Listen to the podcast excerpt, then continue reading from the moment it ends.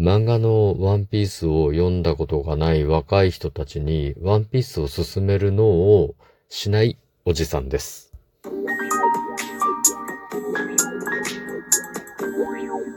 ご機嫌いかがでしょうか？いつもリアクションやお便りなど応援ありがとうございます。196回目の配信です。今日も後日研究所から海運メンタルアドバイザー占い師明恵がお送りいたします。この番組は熊本の裏表のある占い師の私こと明恵がお客様と鑑定以外での接点を持ちたいと考え、普段気になったことや思ったこと、ためになりそうなこと、皆さんのちょっとした疑問への回答など、占い師の視点で独断と偏見を交えあれこれとつぶやいています。さて皆さん、漫画とかアニメとかですね、映画とかでもいいんですけど、ワンピース見ますか？ね。意外と僕の世代は多い、見る人多いんですよね。作者が同年代であるのと、それからまあ地元が一緒というところでですね、みんなこう頑張って読むんですけどね。うん。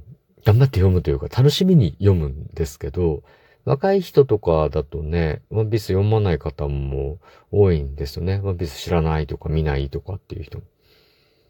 なんかね、キャラクターとか、そういうのの名前は知ってるけど、話までは知らないっていう人が一定数いるんですよね。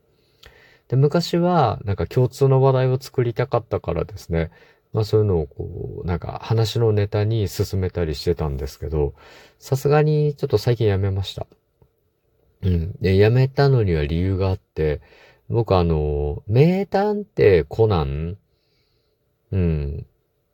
まあ、あの、知ってますよ？映画とか見ますし、アニメも放送されてたらちょいちょい目に入ったら見ますしね。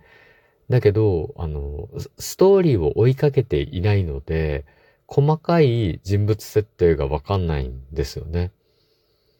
うん。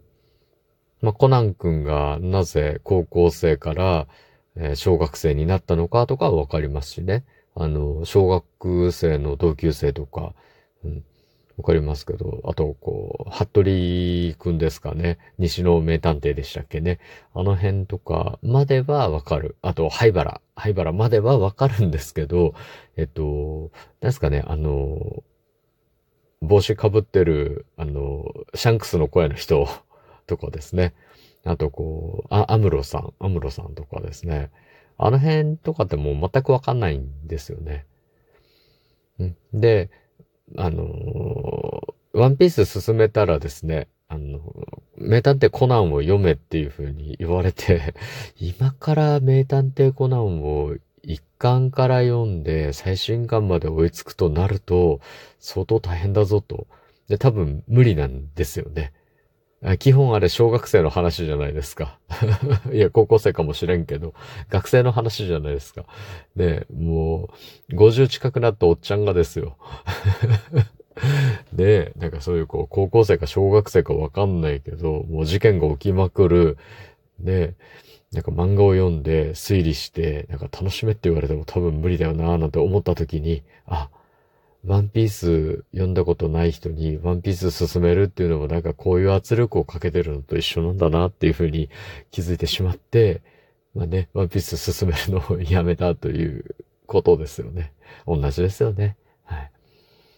まあ興味関心があるものを好きなだけ読めばいいし、興味関心がないんだったらね、読まなければいいっていうことで、まあそれぞれ人がね、好き勝手やればいい問題なんだなと共通の話題はね、相手に合わせていくのが大事だと。